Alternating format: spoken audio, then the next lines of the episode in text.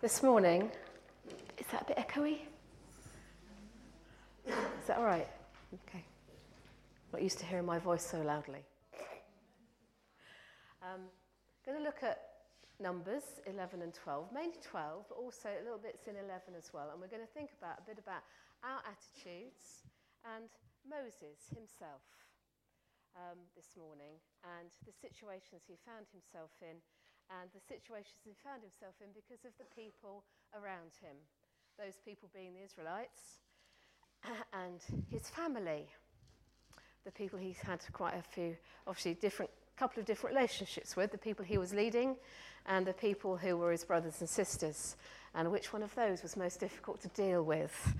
The huge numbers of the Israelites or brother and sister? Um, so, um, John's going to talk a bit more about complaining next week, which is one of the reasons I suspect why we both picked on um, being thankful as our songs. um, but the Israelites were constant complainers, and the complaining starts in this chapter. There'll be more complaining next week. Um, but they were. And then I found this great cartoon. So just read this one and think about this for a moment. We're not complainers, are we?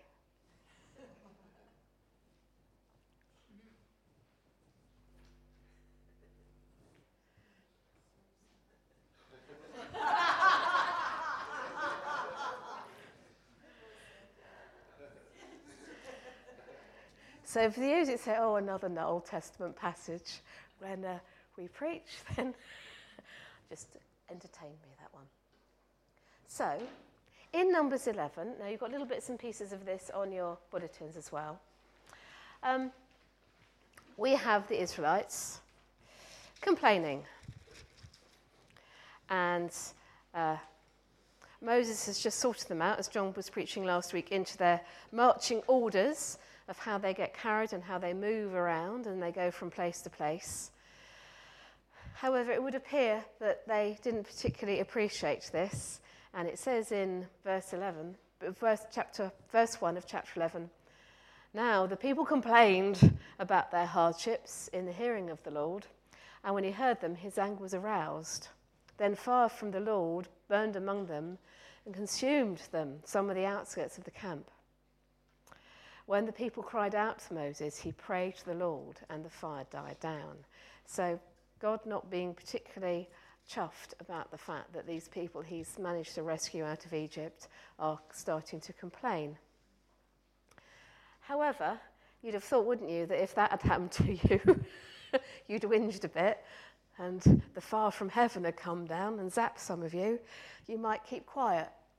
No. Uh, in verse 4, it says, The rabble with them began to crave other food. And again, the Israelites started moaning, If only we had meat to eat. We remember the fish we ate in Egypt. So, thinking about the, the food they had in Egypt, when, of course, they were slaves. And, and now they're moaning about manna. The manna, of course, being the food that God has provided for them every single day in the wilderness. Um, uh, and uh, they, they can collect it every day. It never runs out. They have to eat it that day, but it's there every day. Um, now, they wanted meat instead. So they didn't want what they were given, they wanted something else. We've never been like that at all, have we? Um, and it would appear that it's every family wailing, so everybody, the kind of like the moaniness has collected and collected and collected.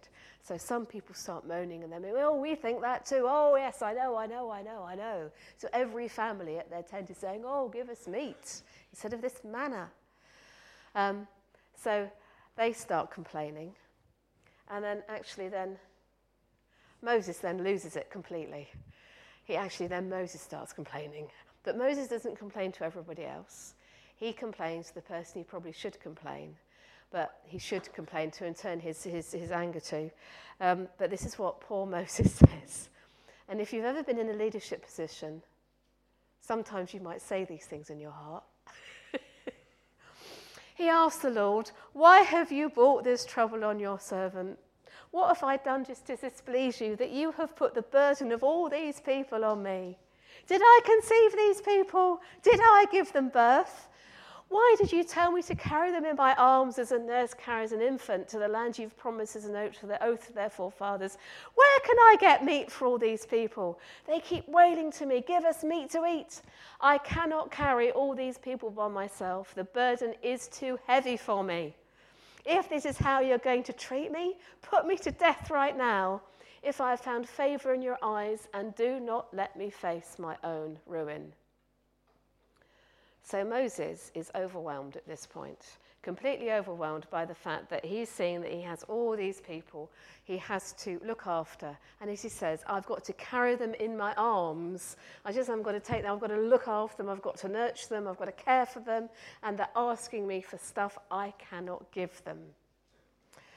So, God is not angry with Moses, but makes a sensible suggestion to him. He suggests some delegation, which is what every good leader needs, is people to delegate things to. So the Lord said to Moses, Bring me 70 of Israel's elders who are known to you as leaders and officials among the people. Make them come to the tent of meeting. So, um, if you remember from John's pictures last week of where that tent of meeting was in the centre of the camp, make them come to the tent of meeting that they may come and speak with you there, and I will take the spirit that is on you and put that spirit on them. They will help you carry the burden of the people so you do not have to carry it alone. So there we are. God has a solution. And um, in my role as a leader in my school, oh, I don't do anything really. I've delegated most of it now. Not entirely, but um, I don't do things that I don't need to do that someone else can do. Well, actually, that's not entirely true. I do an awful lot of things that somebody else could do instead of me. Um, but you cannot do things all by yourself. You can't do that. And um, it's very interesting to see how Moses was trying to carry too much. And sometimes we can find ourselves in situations where we have too much to do. And we do sometimes have to be rational about it and think about is there another way that I can do this? Because I'm now exhausted from doing this. Therefore, who else could do it? And how do you train future leaders? By making them leaders, by giving them responsibilities. So that's what Moses does. Um, in, in the meantime, God gives them meat, He gives them quails, and they eat loads of that. And uh, they try and gather more and more of it because they're greedy about it. So that doesn't go well either for them. But we won't go into that for now. But um, these 70 leaders, who are already kind of like leaders and officials amongst the people, um, they already got some kind of responsibility for maybe each tribe and maybe each family group and so on and so forth. But they haven't actually been given the Holy Spirit. They haven't been given that special relationship that Moses has with God. And I'm not sure they even do get that special, special relationship because that's a Moses God thing. But what happens is God does give them his Holy Spirit. So it says in verse 24 Moses went out and told the people. He brought together 70 of their elders and made them stand around the tent. Then the Lord came down in the cloud and spoke with him, which is what they always saw the cloud coming down and speaking with Moses.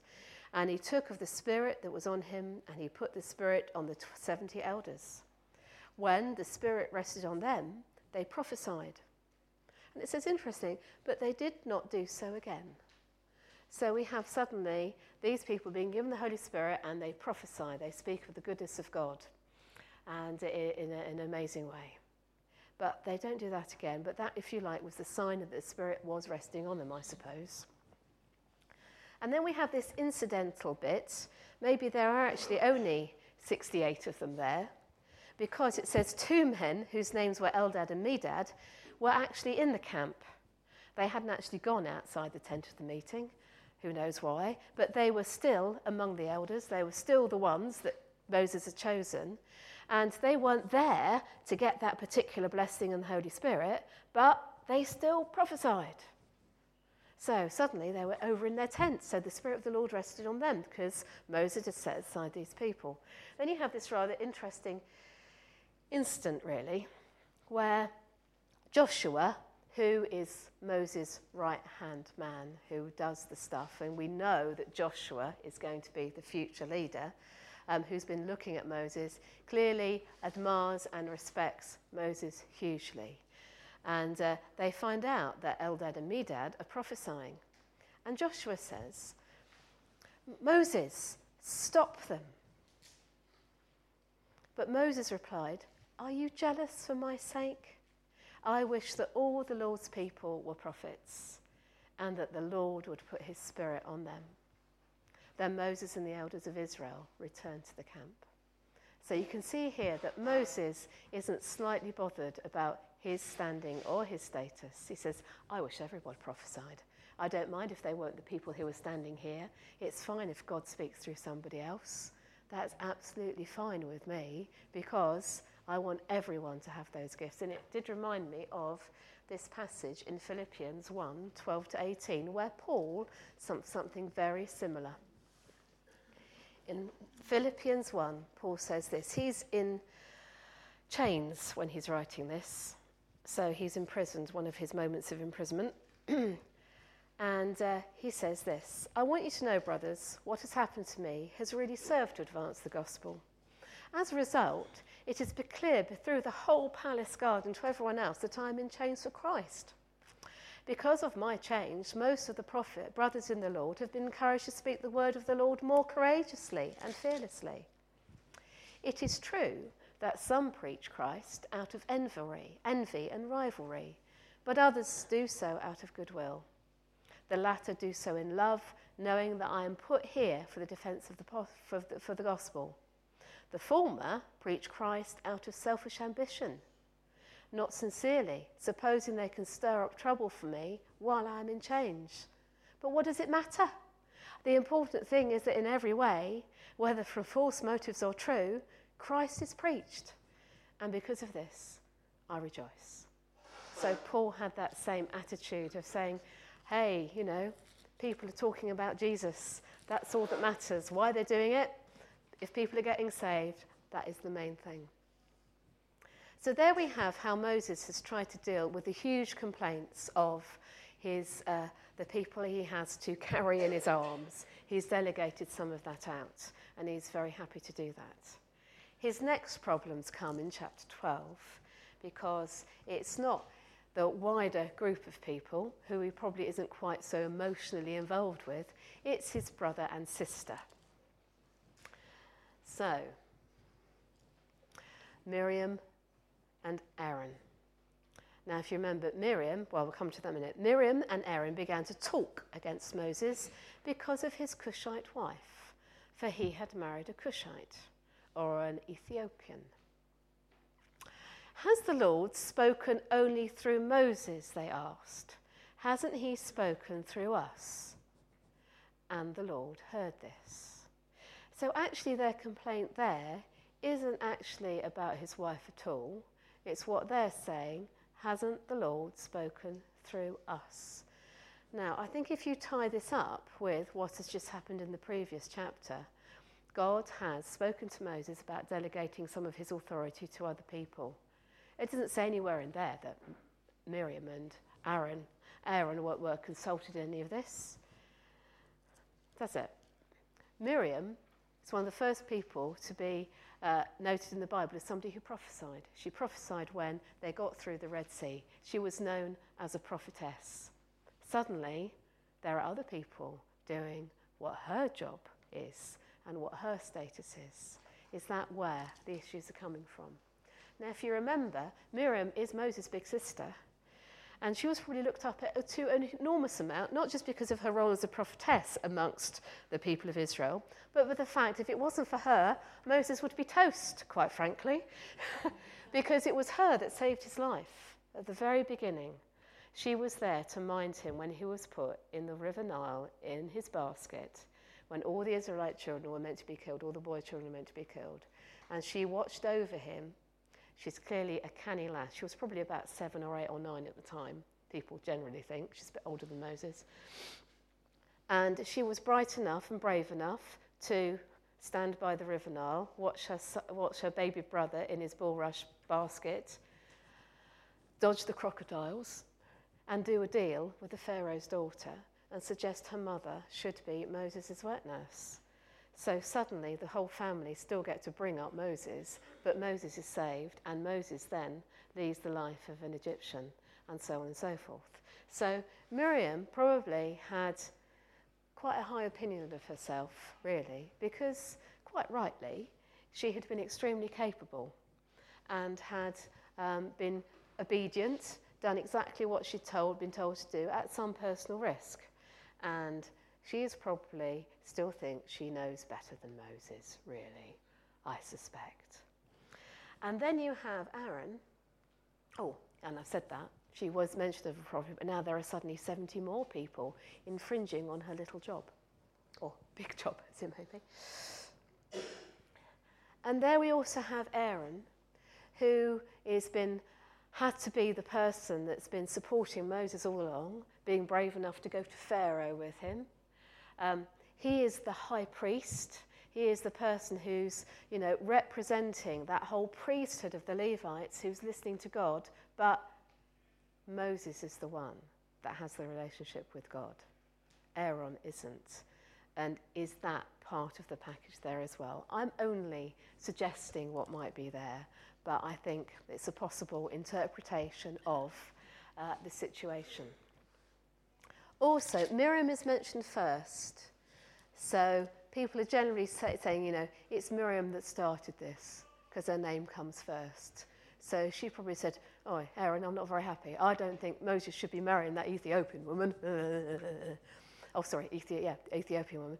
Um, so is that why she is the, the one that has the um, rather shocking moment happen to her in a bit? Now, in verse 3, there is a little bit in brackets, and it says, Now Moses was a very humble man, more humble than anyone else on the face of the earth. And uh, it's generally thought that Moses wrote the first five chapters of the Bible. But I suspect that little bit there is in brackets because that's the bit he didn't write. that some a scholar later on put that bit in because they just thought, look, here is this great man here, and um, we're just, I'm just going to put this in. I'm going to say he was a humble man. He was more humble than anyone else on the face of the earth. And you can see quite clearly, can't you, from his life, that actually he just did what he was meant to do. He didn't do the job that he did from any sense of his own entitlement or his own status. It was not important to him at all. He just served God. So, um, the Lord has heard this grumbling between Miriam and Aaron. At once the Lord said to Moses, Aaron, and Miriam, Come out to the tent of the meeting, all of you. And of course, this would have been a public place. It wasn't in a quiet, small place, it was the middle of the camp. They may have been muttering in their tent, but God still heard them and told them to come out, someone very publicly. Then the Lord came down in a pillar of cloud. He stood at the entrance of the tent and he summoned Aaron and Miriam. Then both of them stepped forward. He said, Listen to my words. When a prophet of the Lord is among you, I reveal to him myself to him in visions. I speak to him in dreams. So almost he's saying to Miriam, When you're here, then I will reveal myself to you in visions and in dreams. But this is not true of my servant Moses.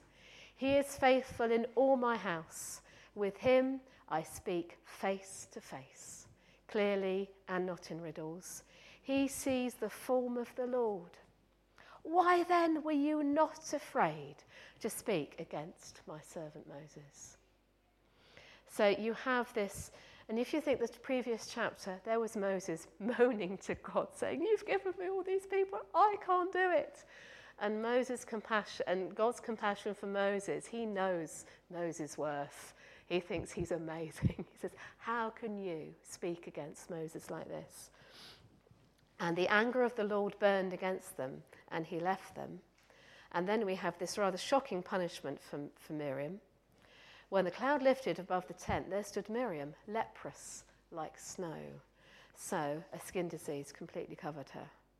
Aaron turned towards her and saw that she had leprosy. And he said to Moses, Please, my Lord, do not hold against us the sin we have so foolishly committed. Do not let her be like a stillborn infant coming away from his mother's womb with its flesh half eaten away. So Moses, cried out to the Lord, Oh God, please heal her. The uh, Lord says this If her father had spat in her face, would she not have been in disgrace for seven days? confine her outside the camp for seven days. After that, she can be brought back. And we presume from that that she is then healed and she comes back and she's fine after that. So even though she has done something so shocking, she actually gets off with what would be considered then a minor punishment because that would, that were some of their rather interesting roles that they had.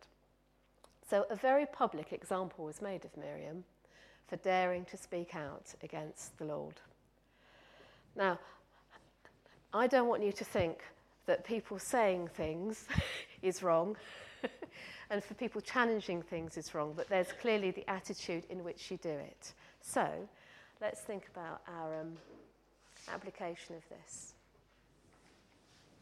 So sometimes, if we're not happy about something that is happening, um, what are our motivations for that? Aaron and Miriam were, I think, resentful. I'm, I'm implying that. It doesn't say that, but I'm implying that. Did they realise that was what they were complaining about? They weren't happy. Do we sometimes examine ourselves really carefully to think about why we're not happy about something that is going on? Whether that's at church, whether that's in our home lives, whether that's at work.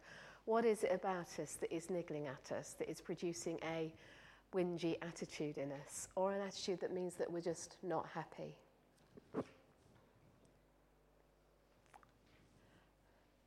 Now, and this is the other thing about um, Moses, isn't it? Our status is who we are in God's sight. And it's not the roles He's given us. That isn't our status.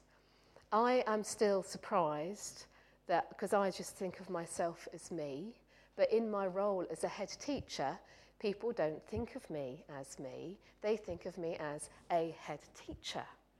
Therefore, they are some, not always, they are sometimes more respectful of me than I expect them to be.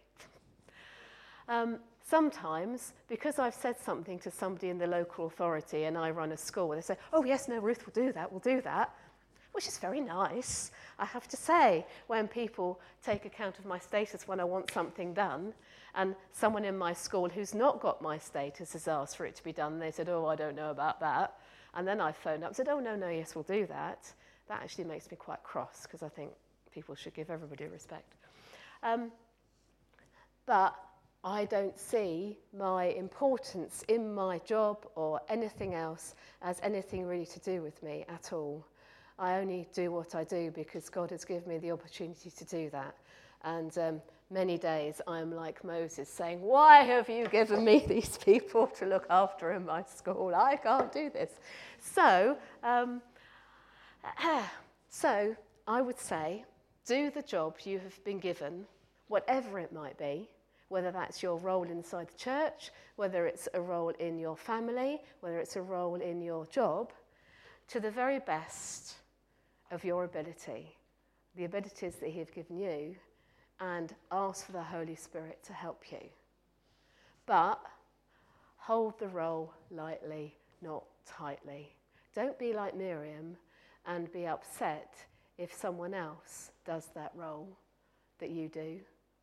You might think they might do it better. Hold it lightly. If you didn't do that role any longer and someone else did it, would you mind? If you minded, maybe you shouldn't be doing it in the first place, or you need to examine your motives of doing it, because does that role give you the status that, and the, the reassurance you need for your self esteem rather than just the knowledge that God loves you and cares about you? And that's actually all that mattered, because that's all that mattered to Moses, that he followed God. It's all that mattered to Paul, that the gospel was preached. Jesus' status mattered so little to him, he was prepared to suffer the complete humiliation of crucifixion for something he, for sins he had not committed. So that's the attitude that we should have.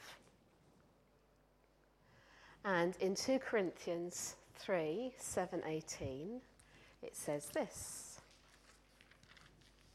Because, of course, when we read this bit in Numbers about um, God coming down in the cloud and the mystery of it all, and this God who struck people down with fire and lightning and leprosy, that's the Old Testament, and we have a new covenant. And therefore, our relationship with God is so different, and how we can react and respond is entirely different. So it says in 2 Corinthians 3 7 to 18. Now, if the ministry that brought death, which was engraved in letters on stone, came with glory, so this is Moses coming down from the Mount Sinai with the Ten Commandments, came with glory, so the Israelites could not look steadily at the face of Moses because of its glory, fading though it was, will not the ministry of the Holy Spirit be even more glorious?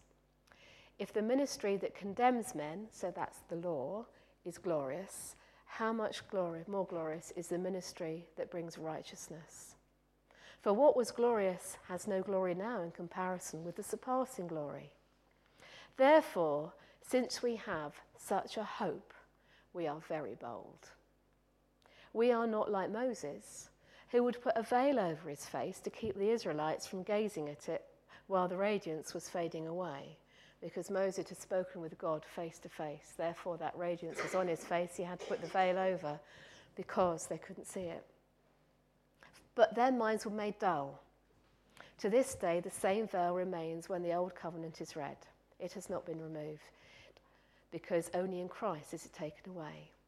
Even to this day, when Moses is read, a veil covers their hearts. But whenever anyone turns to the Lord, the veil is taken away. Now, the Lord is Spirit, and where the Spirit of the Lord is, there is freedom. That's the freedom that has been bought for us by Jesus' death on the cross. And we, with unveiled faces, reflect the Lord's glory, are being transformed into his likeness with ever increasing glory, which comes from the Lord, who is the Spirit. So we can now stand in that Holy of Holies, beyond the tent of the meeting, right there, face to face with God and we have that glory. We, have, we can have that same relationship that Moses had with God. That is the relationship that we, we, we need to have. And that's the attitude we need to have that we are there with Him and there's nothing between us. And because of that, we can be transformed so that all people see when they see us is Jesus, not us. Do we want that? Yes, you say, I hope. I've just found a couple of quotes about leadership to finish off with here, just to think about really. Um, if you think about what Moses was doing, the difference between a boss and a leader, a boss says go and a, lead, a go and a leader says let's go. It's that idea that we're going together. And this is a um, thought for any of you who have a leadership position, which is interesting. Give but don't allow yourself to be used. Love, but don't allow your heart to be abused. Trust, but don't be naive. Listen to others, but don't lose your own voice. And for that, I would say, because this is a secular quote, listen to others, but don't lose hearing God's voice.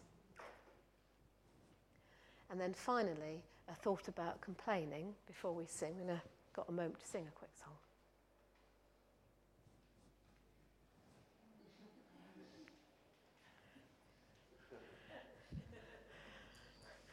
We all have opportunities to reflect the glory of the Lord. So we're going to finish by singing with a quick segue round um, the song, which is Jesus, lover of my soul, because the chorus goes, It's all about you, Jesus, and all this is for you, for your glory and your fame.